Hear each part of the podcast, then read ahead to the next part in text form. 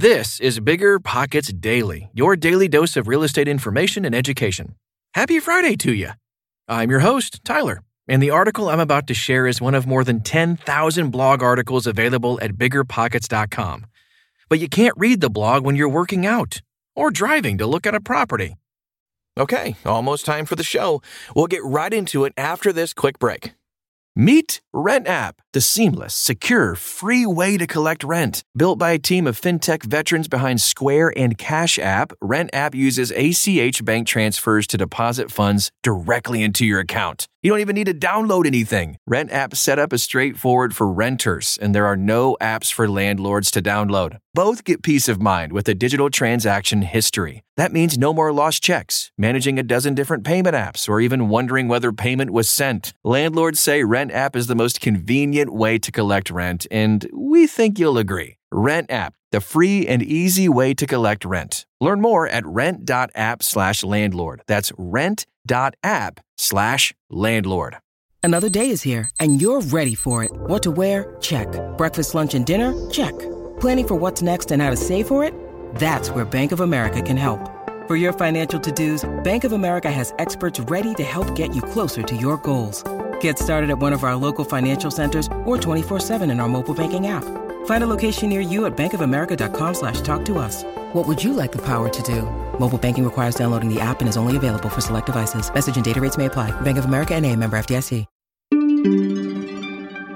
Six Easy Ways to Simplify Your First Home Purchase by Aaron Helly.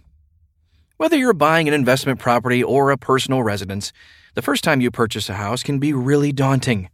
It seems like there are so many things to consider and so many things that can go wrong. Plus, you've probably heard a bunch of horror stories and know how fast the market is moving. You might wonder if you can even compete. Drown out that noise and adopt an abundant mindset. There are plenty of deals to go around. There are also some great incentives for first time buyers. So educate yourself and be prepared to take action when the right opportunity comes along. Just like anything else in real estate, creating a system and following a process can streamline and simplify things, leaving you with much less fear and anxiety.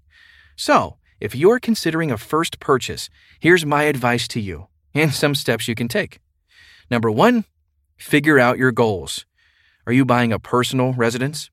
Is it a house hack that you will rent out fully in a year? Are you buying this property to live in for a few years and then keep as a rental later? It's important that you know the answers to these questions up front, as well as what your long term goals and plans are. This will largely define your budget. For example, if you're house hacking but not initially covering the entire mortgage with your tenant's rent, will this property cash flow once you move out? Or if you're buying a personal residence and it's your forever home, you probably have much more wiggle room for upgrades and extras.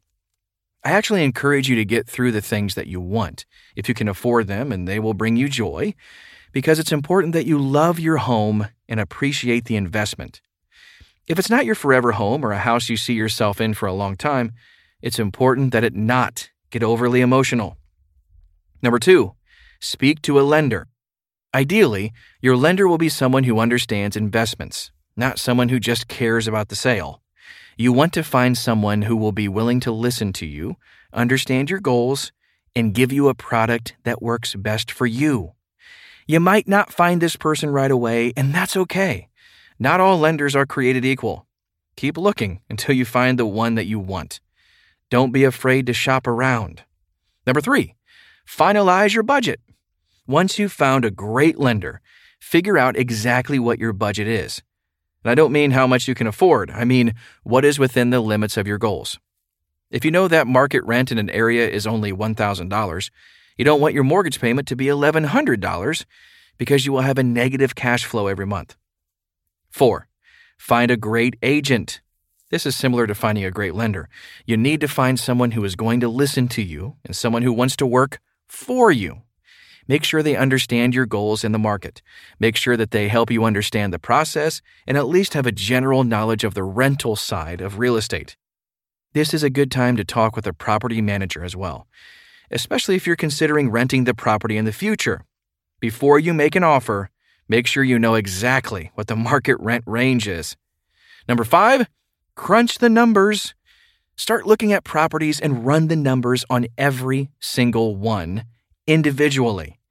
Don't let this get too emotional. Once you find the property that meets the numbers you're looking for, move on to step six make offers.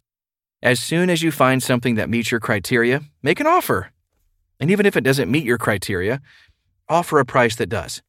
The worst the seller can do is say no. Making offers is the only way you're going to acquire properties. It's the only way you're going to build a portfolio or move toward financial freedom or your dream home. The bottom line that's it. Simple, basic, straightforward. Don't overthink it, and don't get overly emotional about it. And remember that you can protect yourself even while making offers. Build in a financing contingency, an inspection contingency, and anything else you can think of.